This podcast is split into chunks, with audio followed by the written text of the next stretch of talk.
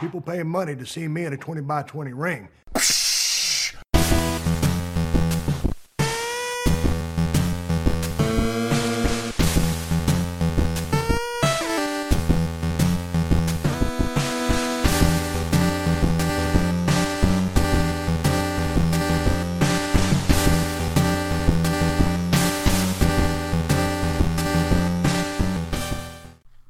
Everybody. Welcome to another edition of the 20 by 20 crew. I am your co host, Joe. I'm here with Matt and the ever elusive Mr. Wrestling 6.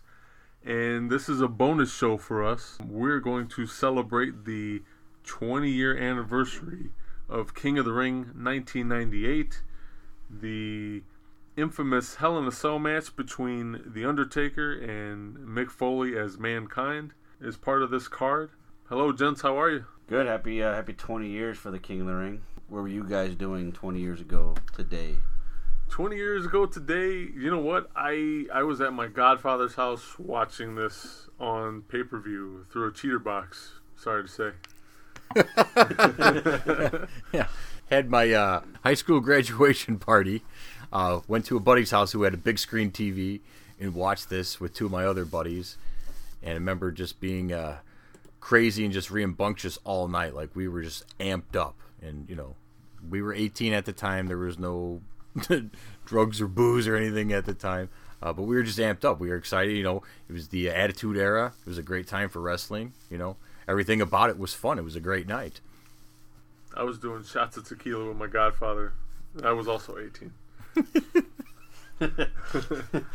so you were shots of tequila watching yes. illegal cable. Yes. You were uh, moving on.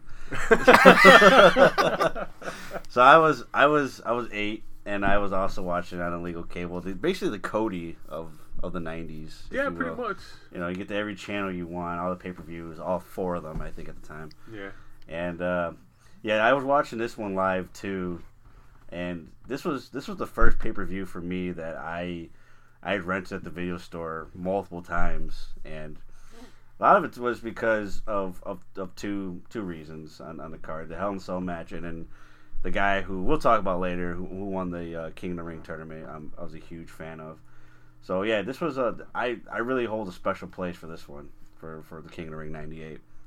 Uh, it gets talked about a lot because of that one match, but as we as we go through the card, there's a lot of other cool stuff that happened. The uh, the promotional poster has uh, a gigantic guillotine covered in blood with Sable standing next to it, and it says "Off with their heads." I'm always curious as to the uh, the origins and whereabouts of of these promotional posters and their the decisions on making them. To me, there's like really no rhyme or reason. It's just like, oh, Sable's gonna be there. Throw a fucking guillotine, King of the Ring, you know, shit like that. So uh, it's always interesting to see them. Um, this event was sponsored by Super Soaker. Do you guys remember Super Soakers? Hell yes, I do. Did you guys ever have a Super Soaker? I had a couple. They didn't last very long.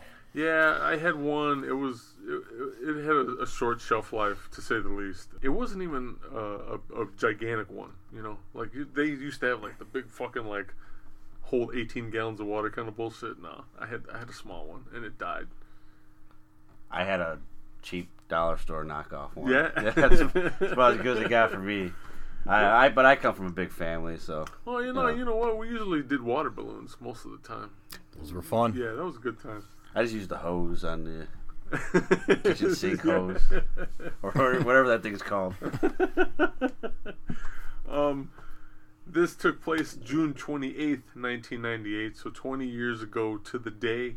The attendance was a little over 17,000, and it took place at the Pittsburgh Civic, Civic Arena in Pittsburgh, Pennsylvania. And this pay per view was sandwiched uh, in between uh, two in your house cards. Uh, before the King of, Ring, King of the Ring, they had Over the Edge in your house, and then after, they would have Fully Loaded in your house. Yeah, at the time, King of the Ring was like a, one of the big big pay per views. Yeah, year. it was it was a major pay per view.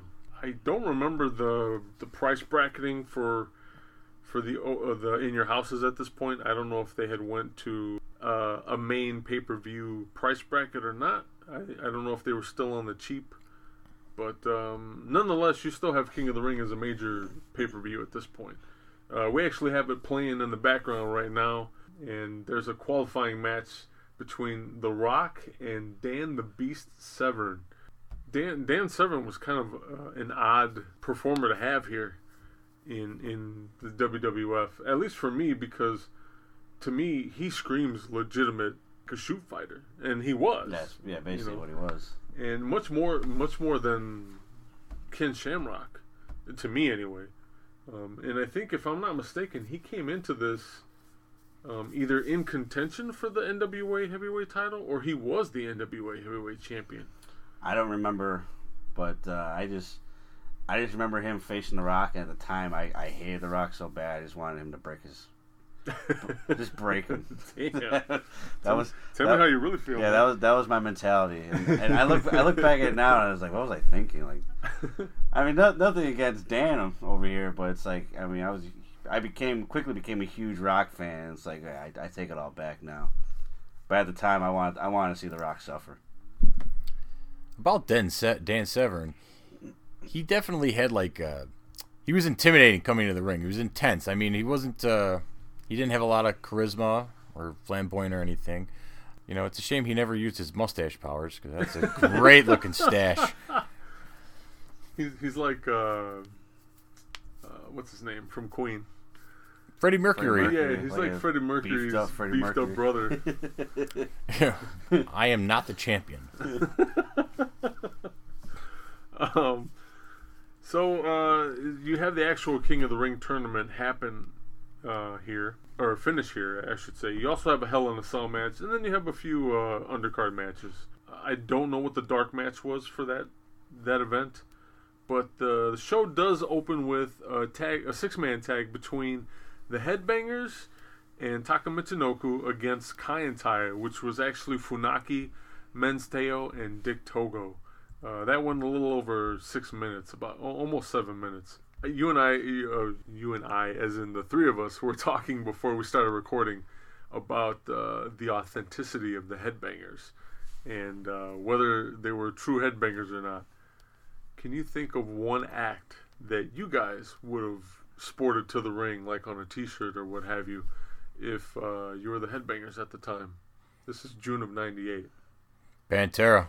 Pantera. Pantera would be a good one. I, I think I think you guys know the answer for me. I'd be rocking one of my many Slayer shirts of that era. Yeah, you know what? To me, the the headbangers just kind of like at, at the time I, I I was watching them, and this, I was just really starting to get into metal. Uh, my feet went into metal, and I I looked at these guys like, oh man, these guys are in the same stuff I am, and then I just quickly kind of kind of got that I that idea that like I don't know maybe maybe this is just an act maybe this is just uh, scripted because it just it didn't seem like it was legit to me it was those parts where it seemed really forced as far as like a gimmick so I I don't know I don't I would like to know if if they are actually true headbangers or if they like uh, if they're radio rockers Radio rockers. I totally agree with that. Uh, a lot of people know that Matt and I are roughly 10 years apart. So I'm 18 at this point, and uh, you know I still don't know everything about metal, but I, even at that time, I felt I was, uh, I had earned my stripes, and I was definitely a, a metalhead. And uh, I, I questioned the same thing. Like at first, I was like, oh, you know, these guys are pretty cool. Yeah, it seems some hokiness about it, but when you're seeing them wear Mar- Marilyn Manson T-shirts every single week, and, and don't get me wrong, Marilyn Manson was popular at the time, no problem. But my whole point with that is like switch it up. Uh, another question was, you know, were they being force fed? You know, like, hey, you have to wear this, even even if they were real headbangers. Yeah, like yeah, what gets filtered you yeah, know? what gets filtered? You know what? You know, that, shit. At this point, yeah, that could have uh, definitely been a possibility. You know, who's to say they weren't Slayer fans or Yeah. Pantera fans? Well, I mean, it'd be the same thing if, if they if they, even if they wore Slayer shirts all the time. It's like, is that all you listen to is Slayer?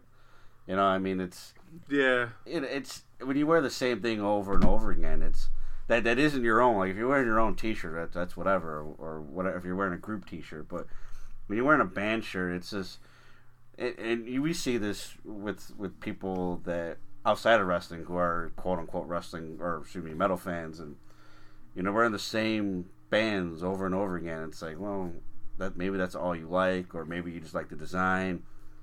You're not really into metal in the way that a metalhead would be, because let's face facts here. In 1998 or 2018, metal is still the redheaded stepchild of music, and if you are a fan of metal, you're generally going to be pretty hardcore about it, dedicated, because you got to do all the work to get all the information on it. It's not like you can listen to the radio and hey, the uh, the new the new Slayer album or the new Metallica. I won't mean Metallica, not not so much because they are more radio played than other bands, but you know, it's it's not like it's not like it's easy to get. I mean, it's easier now with the internet, but it's not as easy to obtain as it is with other genres of music. So when you see the same shit over and over again, it's you start to question the authenticity of uh, of their fan base. I totally agree. Uh, just one last thing about that is, you know, being a huge metalhead, you know, the bands that you're really passionate about, you want to fly that flag. Oh yeah, you know, like I don't want to wear the same Pantera shirt all the time. I want to wear, you know, the other different band shirts. I want to fly that flag.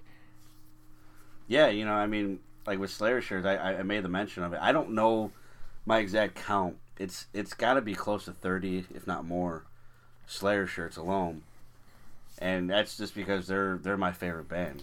And your wife must love you because she doesn't have to do laundry often. she doesn't have to do laundry. No, exactly. she's she's she's a happy wife. That that's how I keep her happy. I keep buying more shirts. but, but but yeah, like it's it's just it's like you said, you know, different album shirts, different designs.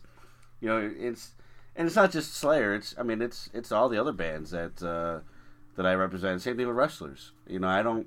I don't want to wear the same Bullet Club shirt all the time, you know. So I I I bought multiple multiple ones. One for individuals, one for um, different designs of the bull, of the actual group itself. So yeah, I I don't like wearing the same one. I want to I want to represent and and uh, kind of spread the the word a little bit more as much, much as I can.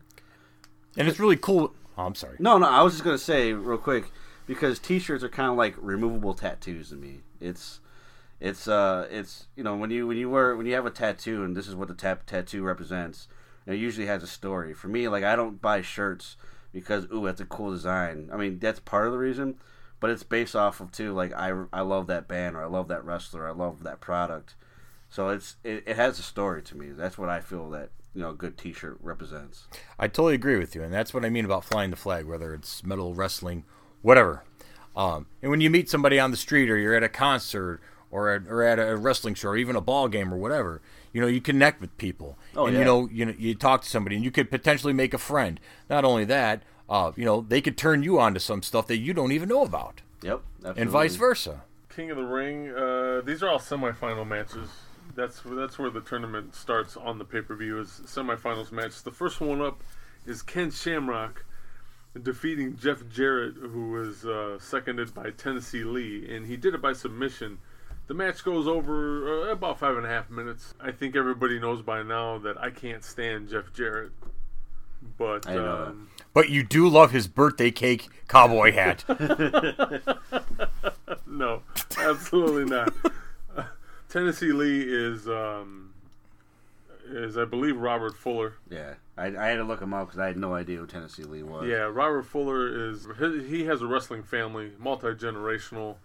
Uh, if you're not a fan or, or you haven't heard of the the Robert Fuller Studcast, definitely go check that podcast out. That's that's an awesome one. He's a really interesting dude, and, and I'm I'm not even gonna start on him. There's too much to talk about, but Really? Okay. yeah, uh, really interesting stuff with him and uh, his dealings with uh, just talent and, and organizations and him running his own stuff. And he was like one of the pioneers of wrestling production, believe it or not.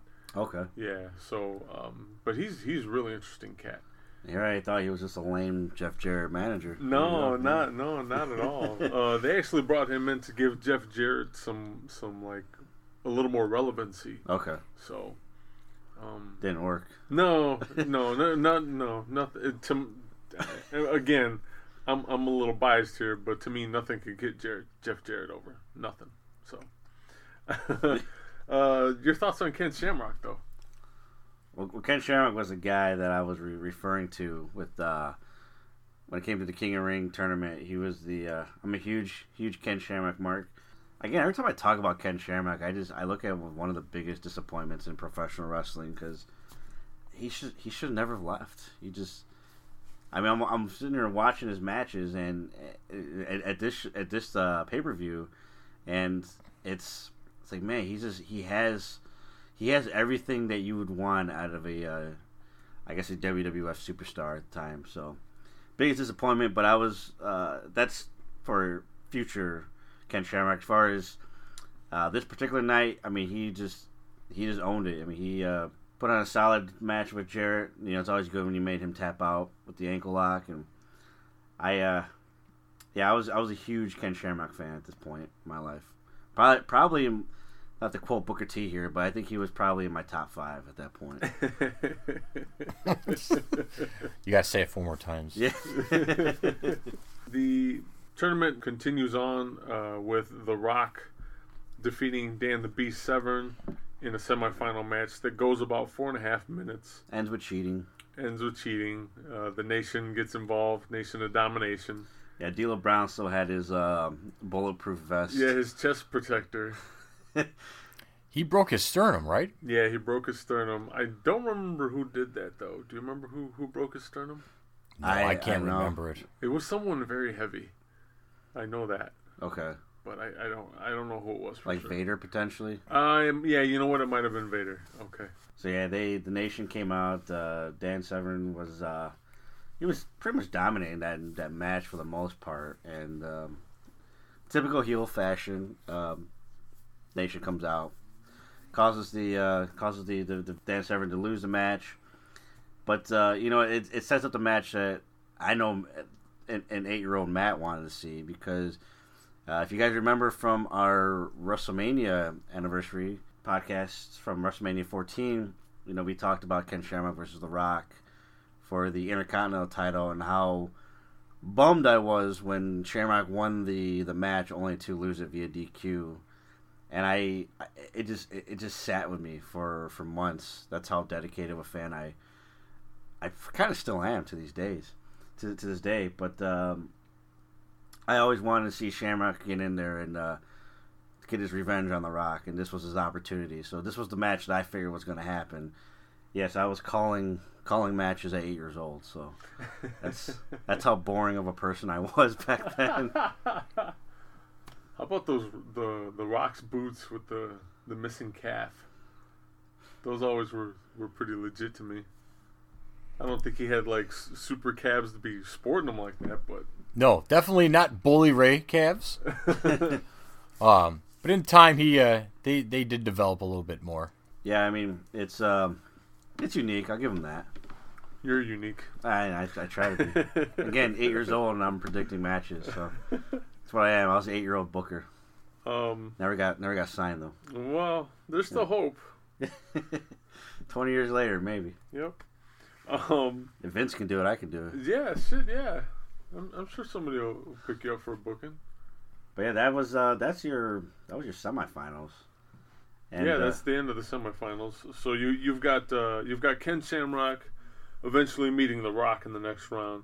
But we take a break from the um, from the actual tournament to have a tag team match between call it that. yeah, if you want to call it that, uh, with Too Much, which is Brian Christopher and Scott Taylor, or Too Sexy Brian Christopher and Too Hot Scott Taylor, uh, against Al Snow and the Head. And there's a special guest referee that gets announced uh right before the match, and that's Jerry the King Lawler. The match goes about eight and a half minutes, believe it or not. Longer than the semifinal matches. Yeah, that that's there's something to be said. we there. are talking about WWE though, so True, you know, true. it is what it is. I don't even know where to begin. I don't remember the the storyline here between between these these participants and how Al Snow got rooked into having Head as his tag team partner. I think he chose. I'm, I'm sure that was Yeah. his choice, right? but um, the match ends with Brian Christopher putting connecting a bottle of Head and Shoulders shampoo to Al Snow's uh, mannequin head. That's that. Yeah, that's that. Your thoughts on uh, too much at this point, or and or Al Snow and head? As far as too much, nobody really cared then.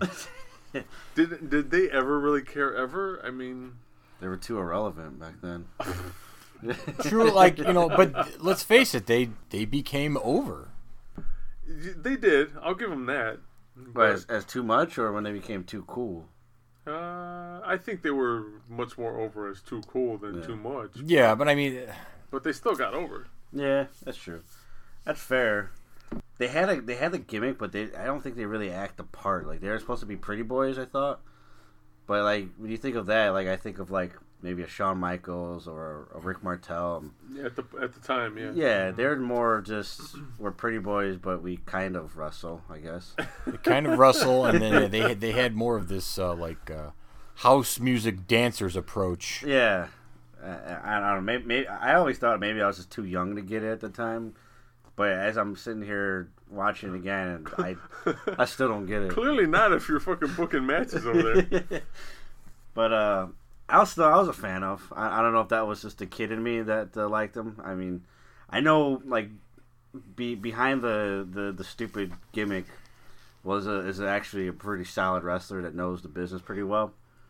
But I I was a fan of the gimmick. I don't think as an adult I would be, because I, I only have so many so much room for stupid gimmicks when it comes to professional You know what? I can't remember any Al Snow gimmick I thought that I would be a fan of for long periods of time, other than just him being Al Snow. yeah.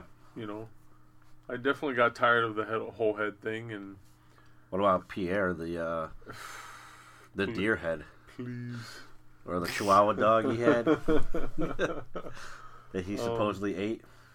And uh, you know, none of that shit really stuck with me. I, I but I always do remember Al Snow as as a, a, a good solid worker in the ring. I kind of wish they would have uh, let him elaborate more or like continue on with the Job Squad. I always thought that had a little promise into it, but um, obviously the the company didn't see that. So Let, let's let's picture him as Al Snow from that era and put him in today's wrestling world. I mean, certainly, uh, in my opinion, he's he's one of those guys that, especially if you drop that gimmick, maybe only do it every once in a while. Hey, I can be silly too, but just be Al Snow. I mean, he could have had a great career and so you mean Gold Dust? Yeah, I guess. Yeah. Uh, he could have a great career outside of WWE. Sorry. uh, outside of WWE, he could he could have. I mean, like you, with like the Ring of Honors and and all the other indie promotions that are, that have actual like television time or with the internet. You know, they have internet now. Like you can become over there. I mean, the problem at that era was you be the gimmick in WWE or you take your shot and be a guy in WCW, but it wasn't going to happen unless you were an old timer. For any of you listeners out there who actually bought one of the styrofoam heads at a at a show, whether it be a house show, pay per view, whatever, email me or or if you still have it, send me a photo. I want to know. I want to know how much you paid for the damn thing, um, because those things were over over like fucking crazy, and they had to have been making some fat bank off of those things. Do you remember how much they cost? No, I want to say between ten and fifteen bucks if I had to take a guess. Yeah, I, to me, Al Snow is uh, he's he's definitely proven himself to be a guy that knows the business very well, and he um, kind of the wrong place, wrong wrong time, wrong era almost. It seems because he was nothing more than a joke almost wherever he went, and it's a shame because I actually thought he was. He, I actually I know he's a solid. He's a solid in ring worker. Um, but yeah, as far as this match goes, it's a filler match, typical filler match. I don't know the angle. I don't remember the angle. I really don't know what kind of angle you could have when you're fighting against a mannequin head, but whatever. I don't know. Um, to put put uh, to put some more padding into the card, uh, they actually continue on with non-tournament matches, and we see X Pac, who's seconded by Chyna, uh, go up against Owen Hart in a singles match. Um, this goes for almost nine minutes. It's about eight and a half minutes that they wrestle for. Owen Owen gets juice. He gets bloodied up. Yeah. from a spot in the corner, I believe. Yep. X Pac, uh, what can I say about X Pac that isn't already said? I mean, guy's an excellent worker. I think I think uh, I I pretty much agree with you what you said uh, while we were having dinner earlier. Uh, in that he was he, he was always a good worker. It just he just seemed like he couldn't keep his shit together. Yeah, my, my, my exact words was he he gets overlooked with being one of the biggest disappointments in, in pro wrestling because it, it's one of those it could have been one of those examples kind of like with Stone Cold where a guy gets fired from WCW because he wasn't he wasn't had no value according to them comes back to WWE and I mean just almost instantaneously is is is over and you have, you have now this, this playground to showcase your ability, which there's tons of it. Great in ring worker, one of those kind of like the the at that time the a high flyer type esque you know persona that wasn't really being done all that much, uh, really anywhere on the the three major American platforms. Eh, ECW a little bit more obviously, but when you compare it to WCW, not including the cruiserweights, which kind of got thrown into its own little category of here, like they can play for a while in the pre-show, but like everything else was, you know, it was the same type of wrestling, and here comes X Pac, who was like a breath of fresh air, and he just he had he had everything. He had the, he had the the crowd in his hands. He had the in ring talent, and he just he just didn't know how to stop fucking up and it's it's a shame because I I wish we could be talking about X Pac as man. Remember when he was just a European champion or just a tag team champion? Because that's a guy that if he if he kept his stuff together, he probably could have been a world champion. And it's it's a shame that he never allowed himself to grow to that because of uh, whatever he was doing behind the scenes. True, very true. Totally agree with that one. I was a big X Pac fan. Six Pac, whatever you want to call him. Sean Waltman. What One, was, two, three kid. what was your favorite X Pac uh, move? Bronco Buster. Bronco Buster? Yeah, you Bronco Buster? Yeah, Bronco Buster. Um, I always loved his uh, spinning heel kick. Yeah, that was 'cause pretty cool. He did it really well. Yes, he did. But yeah, the Bronco Buster was always fun. I I admittedly did uh, did a couple Bronco Busters in my day, and uh, I hurt myself more than I hurt anybody else. So. Speaking of that spinning heel kick, Owen Hart was another one who pulled it off really well. And in, Yes. that, in that match, did we did we see that? I don't Uh, remember. seeing no, I that. don't think he did in that match. Uh, like where they both did at you know at, at one point to one another. no, I don't think so. Not in that match. Uh, my favorite was the uh, the leg drop where he would he wouldn't like oh yeah, he wouldn't necessarily get any height off of it. He would just kind of like drag drag himself onto the guy and like roll across his face basically. That was always pretty cool. That looked like it hurt like a son of a bitch. so yeah, X Pac defeats Owen Hart. Again, another match where it's not part of the tournament, but you have the New Age Outlaws, uh, Billy Gunn and Road Dogg, defending the tag team championships with Chyna uh, against the new Midnight Express with Jim Cornette. This was this was probably a little bit of the last NWA angle stuff that was going on. Uh, the new Midnight Express was bodacious Bart Gunn and bombastic Bob Holly, and they were the NWA Tag Team Champions going into this match. That was a pretty pretty horrible angle at the time. Uh, it didn't really get a lot of push. Um, I I understand. I, you got to understand. I'm a big NWA fan to this day. So much so that I'm probably out of the three of us the only one that's following the actual Billy Corgan financed NWA. But You are right. but um, to have to have a new version of Midnight Express come in and be a part of this whole NWA angle in the WWF at the time, it was complete and utter horseshits, or, or uh, as Jim Cornette likes to say, the drizzling shits. Yeah, that, that's what it was. It was the drizzling shits. And this match, it was the same thing. The only good thing about this was uh, the New Age Outlaws, because uh, no, nothing against uh, Bart Gunn or Bob Holly. I mean, they're both decent workers in the ring, but this this was not uh, not favorable to them. And every time I saw those two team, I just I never saw anything any chemistry with them either. I think this was I don't know how long they were teaming before then. I know Bart Gunn was you know the year prior he was teaming with Billy Gunn and they were the Smoking Guns. So I mean I don't I just don't know how much time they had together, but it, it was never they never wowed me. No, You know, they mm-mm. never they just didn't look like they had the chemistry. Like it was more of a business relationship.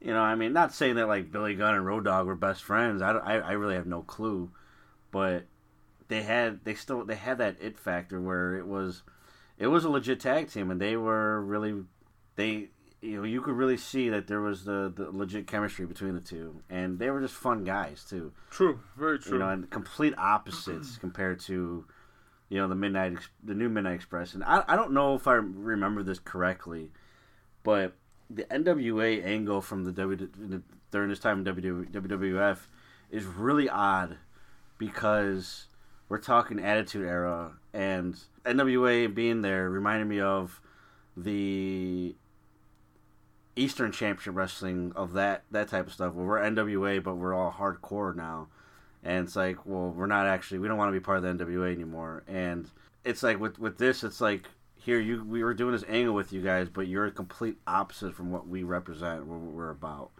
That you're absolutely right. That's exactly what it was, and It just uh, doesn't mix. it does. It doesn't mix. It was a bad idea from the get go. you know, we talk about swapping talent and, and having outside talent come to WWE, and I wish something they would, they would do again. But this was just a bad example. Well, this of wasn't doing even that technically.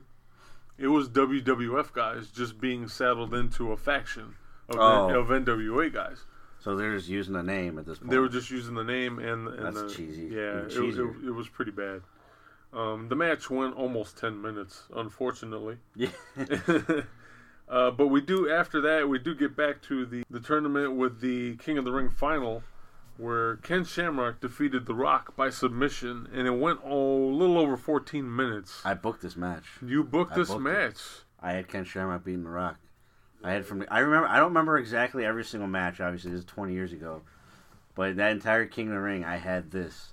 I, I remember telling my sister like it's going to be because my sister was watching WWF at the time. She was she wasn't quite cool that cool to uh to be watching wrestling with her little brother. so I said it's going to be Ken Shamrock versus The Rock, and she said no way, and I said yes way, and I was Ken Shamrock's going to beat The Rock.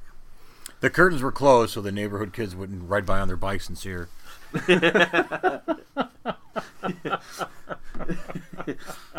Yeah, she uh she you know she was your typical junior high, too cool for school kind of kind of kind of girl, and uh, I was her dorky little brother, and yeah, we'd watch wrestling all the time. So yeah, Ken Shamrock was uh was the guy I was referring to again. Huge Ken Shamrock mark. I hated The Rock at the time. Absolutely despised that dude. I, also, I was also a big Faarooq fan though too. That that means he was doing his job. He was doing his job. Yeah, absolutely. Um, you know, now that I'm older, I, I definitely I, I see that all the time now. But uh, I was a huge Faarooq fan too, so I was I was bummed when uh, he got bumped from the uh, Nation of Domination because of because of uh, The Rock. But um yeah, I mean, you're absolutely right. He was he was a, he was a great heel. He was absolutely a great heel.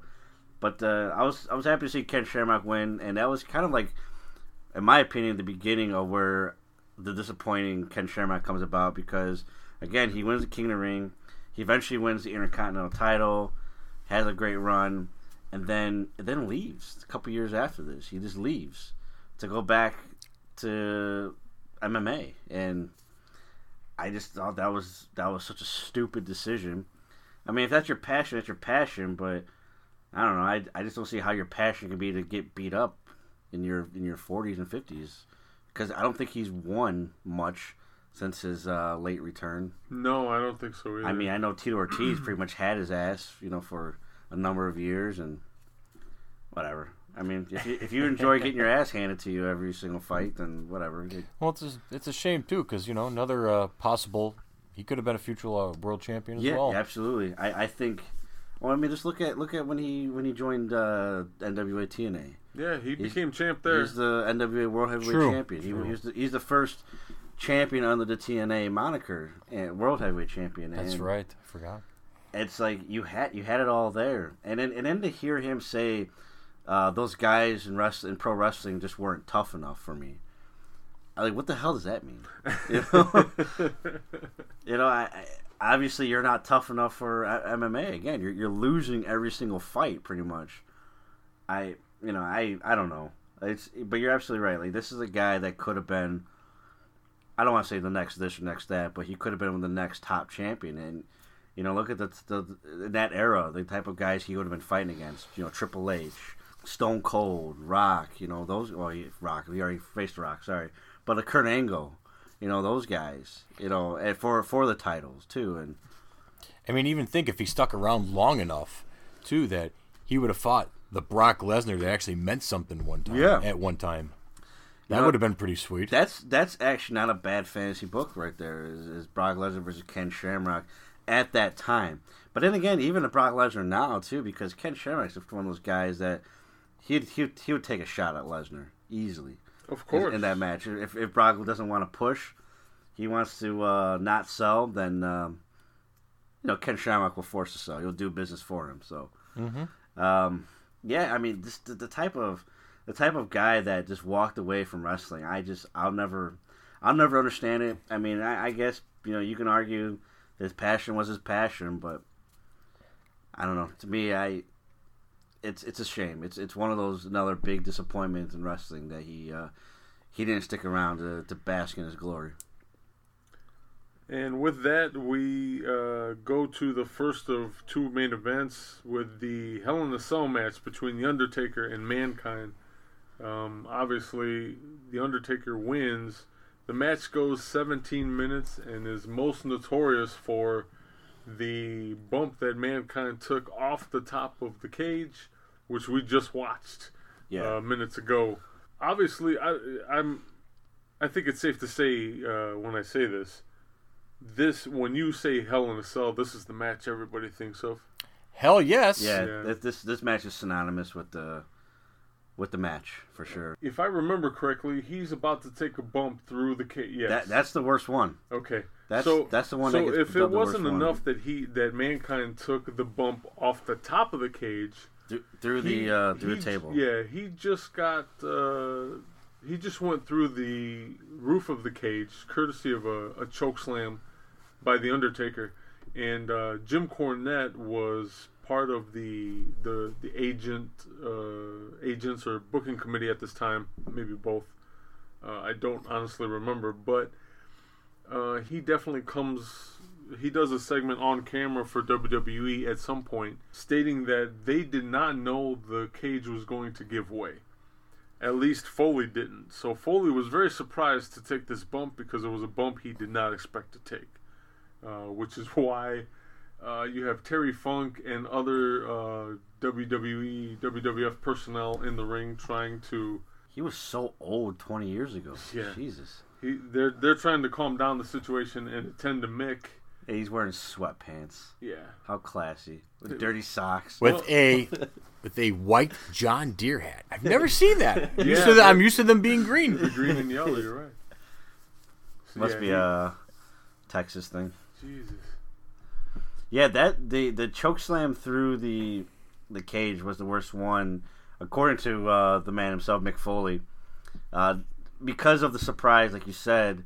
But he also the chair made impact too when- he came down, and there was absolutely no give to that ring. The Yeah, uh, you know as, as ridiculous as it sounds, the table broke a lot of the fall from the the drop from the cage. I'm not saying it felt good, but it, it, it definitely was it good. could it could have been a lot. it worse. could have been a lot worse. You know, he to get choke slammed through that through the cage and onto that mat. I mean, he he just smacks flat on it. I mean, it's it looks it looks pretty nasty. And and, and watching this live, I thought probably like most that oh it was the table that did it. But hearing back and having you know watching Mick, hearing Mick Foley talk about this match many years later, uh, as we see a, a tooth up his nose, That was from the chair. that's from the chair. Yep Yeah. uh, we uh, you know he talks about that that that the bump from from the the roof of the of the cell onto the onto the mat, and just how that was the worst one that he took all night. Um, just a, again, absolutely incredible thing to watch. Scary, even even 20 years later. Just absolutely scary to watch it too. The chair knocked out his tooth, and uh, one, uh, a few minutes later, you they do a close up with one of the cameras, and you see him smiling uh, with a blood filled mouth and a tooth hanging out of his nose. Jim Cornette would go on to say that he actually swallowed the tooth, and the tooth the tooth passed through his nasal cavity and out of his nose. That's how like hard of an impact it was. My goodness. Holy shit! So That's the first time I've ever heard that. yeah, this this this match is absolutely insane. You know who I, I want to hear, and, and maybe when we're getting closer to his retirement, that will actually have a legit documentary of some kind, interview. Undertaker, like you're, we always we've we've heard Mick Foley talk about this match. We heard others talk about this match, but because of the uh, the kayfabe, the only time they really like to keep kayfabe 100 percent is with the Undertaker seems, and we don't we don't see. I've never I've never personally heard any interviews No, he, he doesn't do shoot interviews. He Yeah. doesn't do. Uh, And maybe someday, hopefully, when his career's done, maybe he'll sit down and talk about his career. And this is one of them that I would love to hear. Like, what, like, what are you thinking? What is he thinking yeah, as he's seeing this? I mean, we again we talk about Mick Foley, like, how did he survive this? But you know, what about Taker? Like, you know, this is a guy that you you I don't I if I'm not mistaken, there's a lot of like there's a lot of like there's, there's it's not there's no animosity or anything like that. Like it's it's a it's a friendly relationship for the most part, I, from my understanding, and you're putting this guy through through hell and in a cell. in a cell. Yeah, Uh, yeah. It's it's I don't know. Like, what what would your thoughts be if you know if you're in that situation and it's like, fuck, I almost killed that guy on multiple occurrences. On multiple occurrences, yeah. So yeah, it, I would love to hear what he has to say about, about this. and I like him. yeah, yeah. I've had dinner with his family. Now, uh, uh, are these the only two bumps, major bumps that he takes? No, you we got thumbtacks though. Oh, go there's still thumbtacks. Yeah. Okay. yeah. There's a lot. There's a lot more that happens in this match. Tim White is the referee in this match, and hit me hit me to some some Tim White. Uh, I'm still trying to figure out the reason why here, but I was we're watching this another match, and I saw Tim White, and I, I just I asked the question like, wasn't he the guy that was randomly trying to kill himself like every single week? And I was looking it up, and it, started in uh, a year after this, like around I think it was Armageddon '99 when it started, and like every single week he would do some kind of angle where he would kill try to kill himself, and I think I don't know how it ended, but I know I know like there was like he tried to hang himself, he tried to shoot himself, and it was it was just weird because for a longest time they never explained it. It was always like we got to stop Tim White from killing himself. Like that was the angle. Like where's Tim White at? Oh, he's over here, you know, trying to uh, down a bunch of rat poison.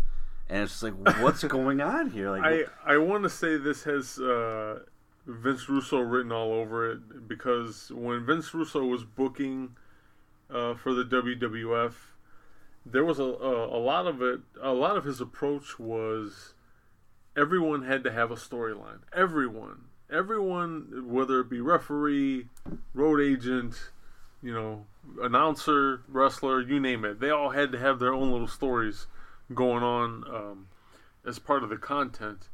Uh, that that screams Vince Russo here. Yeah, you know? It's not. It's not 1999. I'm sorry. I apologize. It's actually mid 2000s Armageddon, 2005. So this is, this is post Russo. Okay, so but then, I will agree that Vince Russo is, is would come up with something like this. yeah, he- who knows? He probably called him up like, "Hey, you know, it'd be a good idea. Just kill yourself like every single week." Like I don't know if they were like trying to do like some kind of Kenny type shit where they just, he just died. I mean, he never died. Like it was it was it was Josh Matthews. Uh, not no bloody nose for Josh Matthews. I was gonna say something about that too. Uh, if you don't know what we're talking about, yeah, he um, we'll, we'll we'll we'll post it on the on the website. There's uh, plenty of, of occurrences where he randomly gets nosebleeds as, while he's doing commentary. while He's he's doing excited. commentary. he's an excited boy doing commentary. Yeah, he would do the, the interview, and then and then Tim White would try to kill himself, and it ended in 2006 when uh, he shot. I don't know if it was by accident, but he shot, ended up shooting Josh Matthews, and that's how the angle ended. So I guess he just needed to hurt somebody. I, I, I have no clue. Honest to God, clue. Um, Have fun, not guns. yeah. A little little fun fact: he's no longer a referee, but uh, apparently he works security now for autograph signings. So Interesting. good for him, I guess. I don't know. He's got a job. So Autograph signings for wrestlers or just any autograph signing? For yeah for WWE superstars during appearances and autograph signings. Oh, okay. So he still works for the company then. I guess I don't know if he works for the company or if he's uh yeah it'd have to be if he's doing a bunch of them. Unless he works for a company that's uh kind of like grandfathered into a nice contract. I'm not sure. But uh yeah, it was it was a weird angle. I I again to this day, if anyone could tell me what that was about, um, or who came up with that crazy idea, I I don't know. I, Vince McMahon. I you know with- That, that could very mind- well be too. I you know, mean, you know, Vince. Vince could say. Well, I don't know if Vince ever said anything too much about Vince Russo, but uh, say what you want about Vince Russo, but uh, you know, yeah, yeah, he's crazy, crazy stupid sometimes, a lot of times. But uh, Vince McMahon too is another guy. Just like, where, where do you come up with this stuff? and as, we're- as we're talking, another you talked about the uh, the high spots. There's choke slams on the thumbtacks, and I, I don't know at this point if it's if he even feels anything anymore. Well, he's he's uh, Foley. Mankind is credited with. I don't want to say he's a glutton for pain, but he could definitely handle. He had a high pain tolerance. Um, he'd be the first to tell you that. But those those that combination of of bumps in this match, I am surprised he's still alive. He's still functioning in the match. Uh, the match just ended, but Jesus, I that, that that really was hell in a cell. That was horrible. I remember uh, watching his uh, his documentary when it came out a few years back now, and he goes to the back, and Vince was the first one to approach him, and he's the one that, he, he thanks him. He's I don't know if I'm quoting this c- correctly, but he's like, "Thank you for everything you did, but never do that again." Yeah, And yeah. it's like, fuck, man. Yeah, Jim Jim Cornette also uh, along the same lines of Vince. He also was one of the first people to see uh, Mick after he came in the back, and he was trying to get him out of the locker room and into Vince's office because Vince's office was one of the only places nearby that had air conditioning, and and the fucking locker room was like stupid hot. And you know, obviously he doesn't feel good. He's in a lot of pain the last thing you need to be is in a, a highly heated, un, un air conditioned room. Yeah, be uncomfortable and Yeah. in pain. Even more uncomfortable, I should say. With a bunch of men on high protein diets farting. Especially if Vader is back there. Oh god, yeah, the Vader funk. Yeah, with his nasty uh, ring attire. It's a good thing you didn't try to shake his hand or hug him or anything. Yeah, but this was uh, like you said, this was this was that Hell in a Cell match that uh, I don't think ever to this day will get topped, and nor should ever be attempted to be topped. I mean, we, we talk about Hell in a Cell matches. I know I have, and I I expressed frustration like with the the Undertaker versus Triple H one from WrestleMania uh, a few years back. Now I can't remember which number it was, and how lame of a Hell in a Cell match it was because they didn't do anything in there. They, they No, I, I think as far as like other Hell in Cells, and I don't want to get too far off subject, but uh, the Michaels and Undertaker one where where Kane appeared, Yeah, from I, I thought that one was awesome. Yeah, absolutely. Um, even that that crazy one at WrestleMania with the Undertaker and a Big Boss Man where he was hanging him, yeah, that was pretty wild. That you know, does- not the greatest match, yeah, but that was that, wild. that does not age well. Let me tell you, hanging a fucking guy from with a noose and the whole line. Oh boy. uh, yeah, you know, and then you know again with Mick Foley, the Cactus Jack Triple H one from 2000. Oh yes, how could I forget that's, that? That's a great one too. You know, and then you got some really some meh ones, but over the over the years they, they really they they kind of got back to again nothing's ever going to be as physical uh, physical at this, nor should it be. Because again, I mean, you look at Mick Foley, he got lucky that night. He he could have easily died on a couple of uh, occasions. Um, but again, a Hell in a Cell match, if you're going to do it, we talked about this before, where if you're going to do a specialty match, you, you have to do something special pertaining to that match at some some point. Like we talked about with the the women's ladder, uh, Money in the Bank ladder match, for example, where they didn't really know what to do with that ladder. They were too afraid to actually do stuff with that ladder, and then okay, then don't have the ladder match. So like the going back to the, the Taker Triple H one from that Mania, if you're not going to do anything with that cell besides maybe a couple of like I'm going to bang your face against this and that's it, why even do a Hell in a Cell match? What's the point of it? So I'm glad that over the years, you know, one of the first things that pops in my head was the Charlotte versus Sasha Hell in a Cell match. That was fucking good. It was really good. Yeah, nobody's falling off through tables or through a through a cell, but nobody should have to. But it was physical. It was physical. It was physical, and and they were sure to make sure they told a story. Yes. And, and, and that's I think that's the most important part of any of any match, whether it's in a in a cage match or, or what have you. You got to learn how to tell that story. Just like Terry Funk is walking without uh, shoes on right now. Yeah. He, he actually got knocked out of his shoes by the Undertaker. That was that was it- pretty cool. with his funk you shirt. With his funk you shirt. I still want that shirt. I'm sure you can find it on eBay or somewhere. Yeah. Speaking of which, we're watching this on the WWE network. If you don't already have a subscription, you can find more information on obtaining one on the cheap through us at 20x20crew.com slash podcast slash WWE network. That's all one word. Um, also, the other pay-per-views that uh, Matt just mentioned, you'll be able to find it in our store also at 20x20crew.com. It's it's also a little weird here too. Uh, before we get to the main main event, um, seeing uh, Jim Ross without his Bell's palsy face on. I think I, I can't remember when the when he had the first bout or, or the one that did did the permanent sagging to his face, but obviously it's been a while for us. But he's he is uh, Bell's palsy free here at this event and it's just weird. It's weird to see him like with a regular face because because it's been so damn long, you know. But uh, now they're showing a video package, basically uh, catching us up on the whole Kane versus Stone Cold Steve Austin feud, complete with complete with uh, Paul Bearer, who has lightened up his hair. Uh, originally, the whole idea behind him lighting lightening up his hair, he was supposed to go bleach blonde and I guess they told him because his his hair was dyed dark for so long, if he were to go straight from really dark to really light, uh, it would have fucked up his hair. So he had to do it in steps, Okay. and so they couldn't do it in time. So he's got like a like a like a light brown hair color um, for this event. Is there a point for him going? Um, it was it was just one of those things they thought that actually Vince McMahon thought Here we go again. yeah, that would be a good idea. That that would kind of like get him over to be a little more heel. It's it's it's like when you told me about Dusty Rhodes, where he just looks at him and says, "I see you in polka dots. That you know what? I see you in blonde hair." Li- listening to uh, some podcasts Tony Schiavone has done, uh, he will tell you he is the first. He is the first one that's really adamant who's worked for WCW to be on a podcast and tell you that uh, the whole Dusty Rhodes polka dots thing is literally a rib against Dusty Rhodes. And the same thing with uh, Dustin, you know, Dusty's son Dustin um, becoming Gold Dust.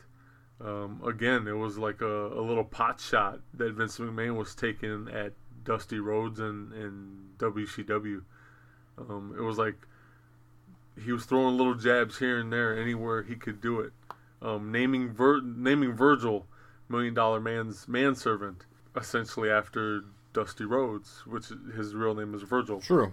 So, doing a little shit like that just to kind of like, yeah, I got one, I got one back against them. That kind of childish kitty bullshit. But yeah, Tony Schiavone will be the first to tell you that. Uh, no, that's pretty much the, the ordeal with all of those things. Getting back to the card here, uh, they're they're still showing. Uh, That's a long video package. yeah, it's a long video Jesus. package. It's longer than those semifinal matches. And you know, not only that, but they're showing things that don't pertain to this match. They don't. They're Yeah. showing dude love in there. well, they're, they're showing like a compilation of stunners. Yeah, look at all these stutters I've done. a over the past- compilation of choke month. slams, a compilation of uh, tombstone pile drivers, and this is where Kane has the voice box. Yeah. and only these moves can be done in a Hell in a Cell. Now we're we're gonna, we're gonna get to it in a second, but I I oh no, it's raised. See, for the longest time, I thought it was actually done inside of the cell. Like they just never picked it up.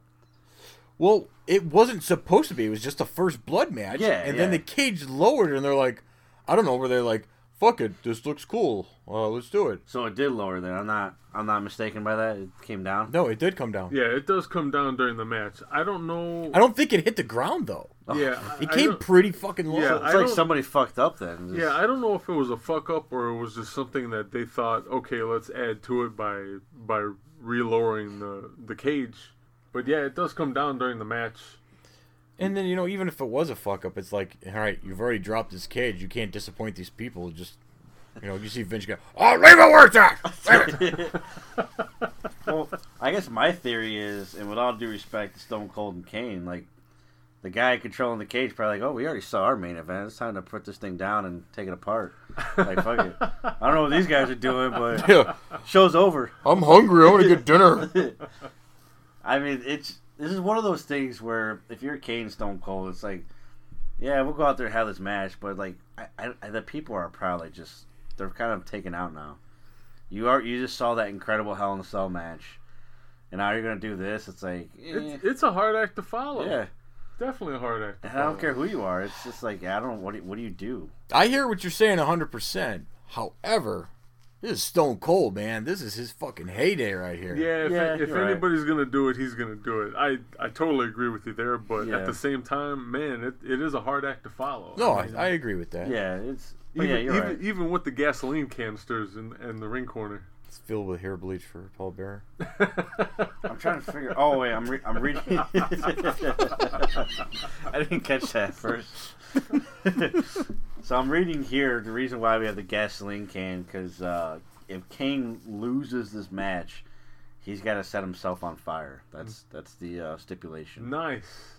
So it's either win the title or get set on set yourself on fire. I did not remember that part. I didn't either. I had to read it. I I just like what's up with all the gasoline because it's like this is a first blood match. I don't know what the fire is all about.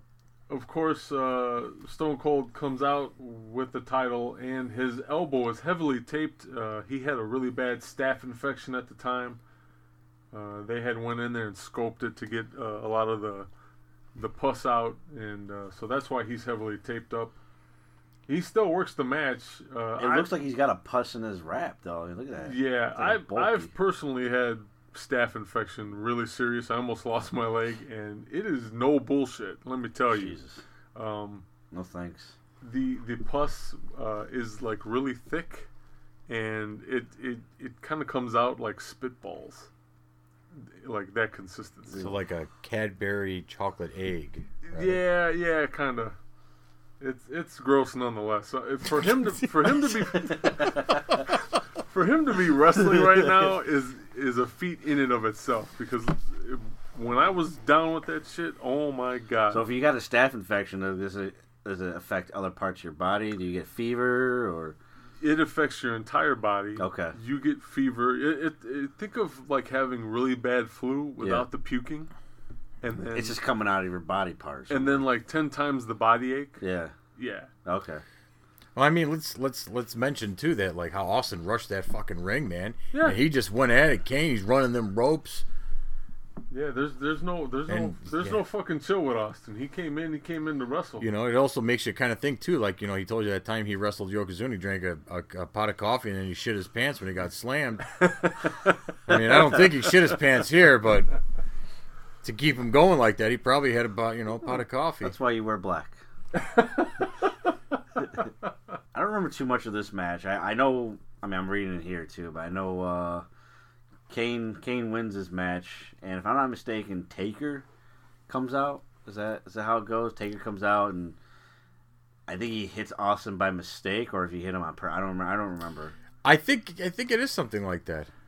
I don't remember right offhand, but uh, this was one of the only Attitude Era matches uh, that my daughter has watched so far. And she came up with something that I never even fucking thought of, and that was if this was a first blood match, how come Kane is able as we see the the cage come down slowly. How come Kane is able to have an all red jumpsuit on, especially covering his arms, Just in case they fucked up. and and a mask? She's like, how the hell are you supposed to tell if he's bleeding or not, unless he's bleeding on his hands? So, and you're right. That's probably definitely helped the situation in case in case there was a. a, a I miss- appreciate young bookers, by the way. yeah, a missed spot or something to where he actually bled first. But yeah, she she noticed that right offhand. I'm like, wow, I, you know what? It, I've I've watched this how many times, and I never thought of that before. She ain't no Vince Russo. Um, Yeah, it's gonna come down like, and Austin's like right there. yeah, it's it's actually coming down slow, but it, it hasn't come down all the way. Like uh, if Kane is standing up straight up, it's like right about even with his pecs at this point. And now it's gonna go a little bit lower, a little bit lower. Like oh yeah, it it doesn't it trap Austin? It does trap yeah, Austin? It does trap Okay. Austin. As we see the uh, the tons of signs at ringside. This one says, "When you hear the glass, that's your ass." I love that one. That's pretty good. I, I don't recall any of this. I thought it was already. I, I like they're just pretty much like fuck it, we're not raising this cage. I I never knew it came down again. I just don't remember that, but Yeah, I just remember it was weird. It was, that, it was like, why are they still doing this in the cage? yeah, it's coming down on Austin right now. He's trying to get out of the corner. Kane wins the the match here, wins the title. He holds on to it for a total of 24 hours. If that, yeah. that, The yeah. ma- the match goes take. about 16 minutes. Uh, we were talking about this uh, before we started recording. The next night, they are actually in Chicago, and uh, Kane loses the belt the next night on Raw. I know uh, you and I are talking about these type of title changes, and not much of a fan of that. No, But- not at all. But you know what? It, as long as you're telling the story, like I said, if uh, in a previous episode, if as long as you're telling that story and, and you're doing your job, the the title, uh, it, everything will fall into place. You won't you won't have to worry about the legit legitimacy of your title. You won't have to worry about your title uh, losing heat or losing shine, no matter what the situation may be. I, I wonder what the what was the point though? Like, what was what was the idea behind her? Like, hey, we're gonna have you lose the title. Is it so they day. could say that he's been a champion? When they put when they when they put him in other main events? Yeah, I guess so. I, I don't know. I'm just trying to make sense. I of mean, it. we saw that with Jack Swagger, where it's like this guy's a former world champion. You know, it it like, could have been that. yeah. You know what? It, also could, Jack it, it also could have been an insurance policy just in case Austin was not able to make it to the next night on Raw because of the staph. the staph. infection. Eh, that's a good point. I mean, because you know WWE doesn't like having their champions uh, not be at the show. You know, that doesn't happen ever. oh no! no, no, and you don't take that belt hostage. never. That does not. It could never show up on another show. never. You know, if you are a champion, you show up at Raw every single night with that belt. Isn't You that know- right, Brock? Since we're talking about this, like this one night, holding the title for one night and losing it, the, you know, the next night, I believe now we're gonna have to check into this. If my memory serves me correct, I think a few months prior to this, this happened in WCW to Macho Man. He won the belt at uh, what was that one? It was like a like a Stampede pay per view.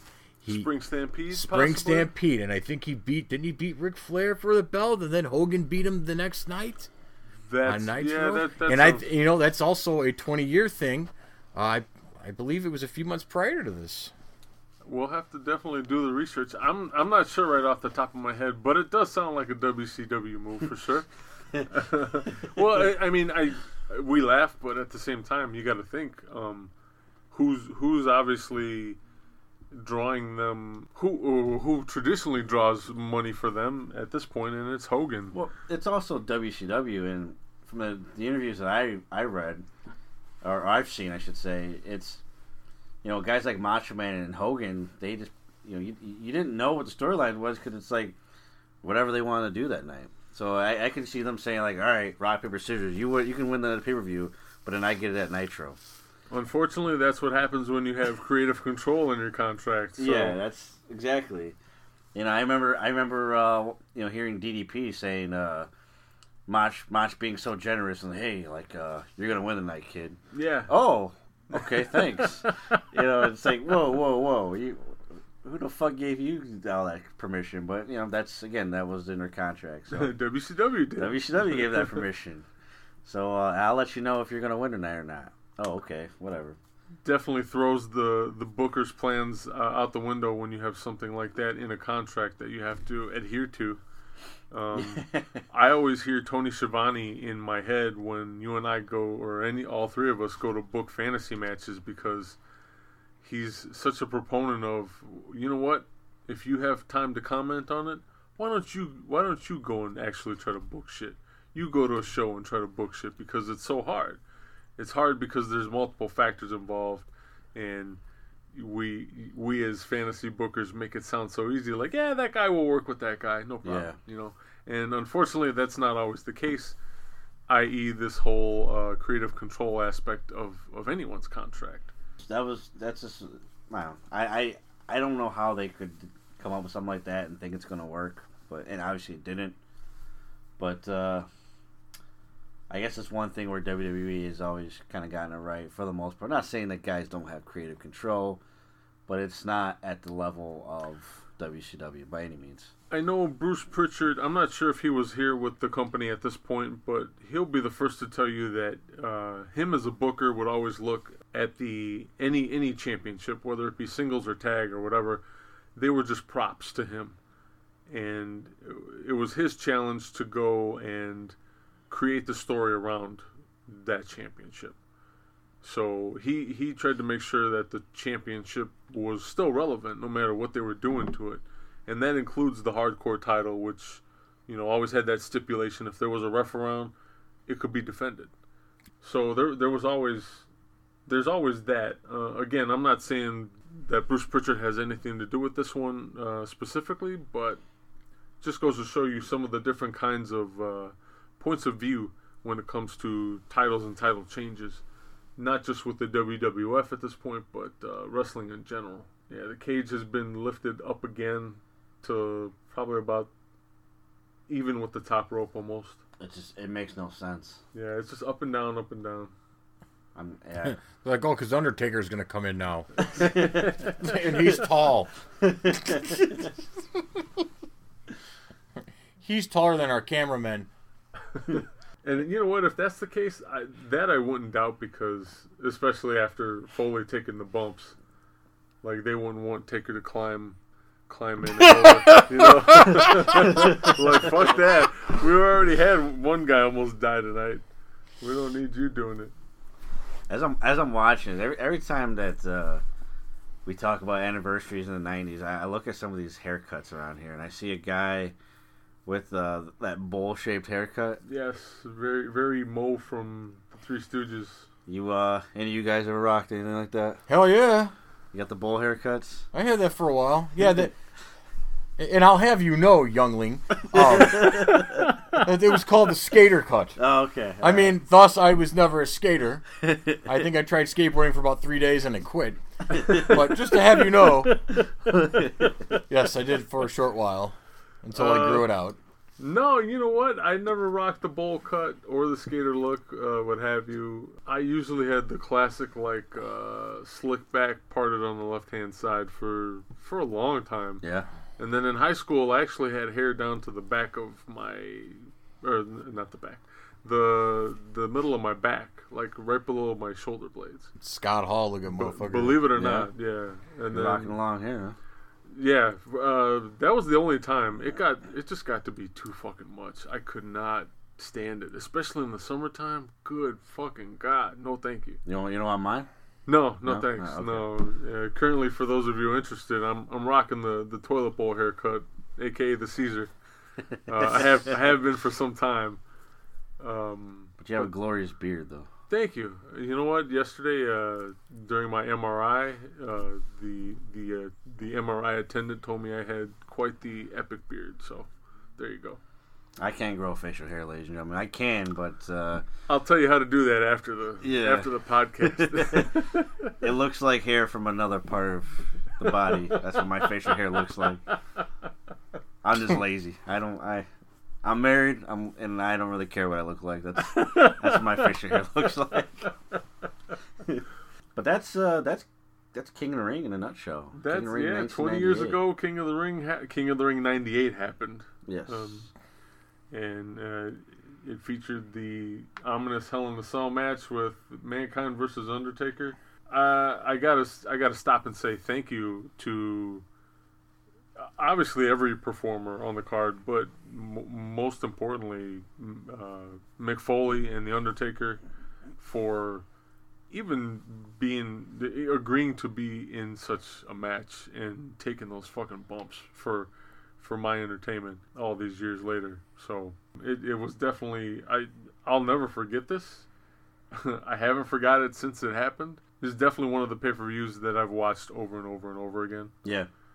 So Like like I said, this was the first pay per view I ever uh, rented, and I already knew the results. I just when I saw it at the video store, uh, if you guys remember what those are, um, I, as we're watching Mick Foley just out of nowhere, miraculously still walking. He's running down the the ring. Uh, I when I saw it, I was like, I, I gotta watch this again, over and over and over again. This and uh, Royal Rumble from also from '98 were the ones I I just got the most. Yeah, absolutely. Like you know, thank you for to, to Mick Foley. Definitely in order as you take Stone Cold Stunner. My God, you talk. We're talking about this 20 years later, not just like where were you in history 20 years ago, but like it's still relevant today. We still talk about. You still see highlights from Mick Foley in in this uh, in this match today, and when you can you can survive 20 years as far as highlights go. Uh, that that that's really just stands testament to what exactly you did that night. So, uh, yeah, it was it was a good show overall. There was a couple filler matches in there, but you know it is what it is. I enjoyed the King of the Ring tournament that year. I remember that not just because not just from the two match, three matches I should say, from the night, but the entire tournament from you know from the, the TV tournament as well.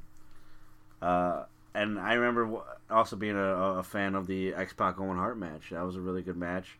I wish those guys would have had a, a longer rivalry personally. And then again, Stone Cold Steve Austin. This was the the Austin era, and so anything that he's in is uh, is a big deal. And you know, it's it's one of those things too where you look back at it and it's like it's not just nostalgia; it's a little bit of sadness, man. Because like, man, I wish you know, especially a guy like Stone Cold Steve Austin, man, I wish he was still still around today. You know, I wish he was.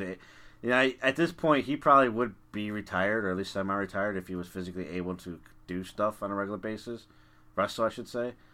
But you really missed this era for for for everything that it was. It was such good, good overall storytelling, man. And you know, people can say, "Oh, it was, it was too graphic, or it was too this, or too that, or too adult oriented."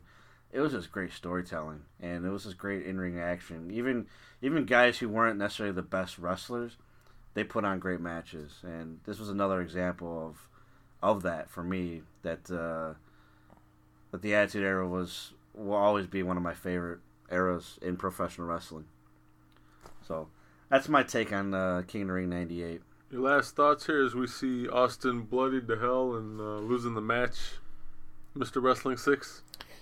It was just a great time for wrestling. I mean, look at this crowd, man. I mean, everybody was excited. Everybody was having a good time. Everybody was acting nuts. And I'm not saying where everybody, you know, was doing stuff to like get themselves kicked out or you know jump on the guardrail or anything. But everybody was enthusiastic, man. There was a lot of connection there.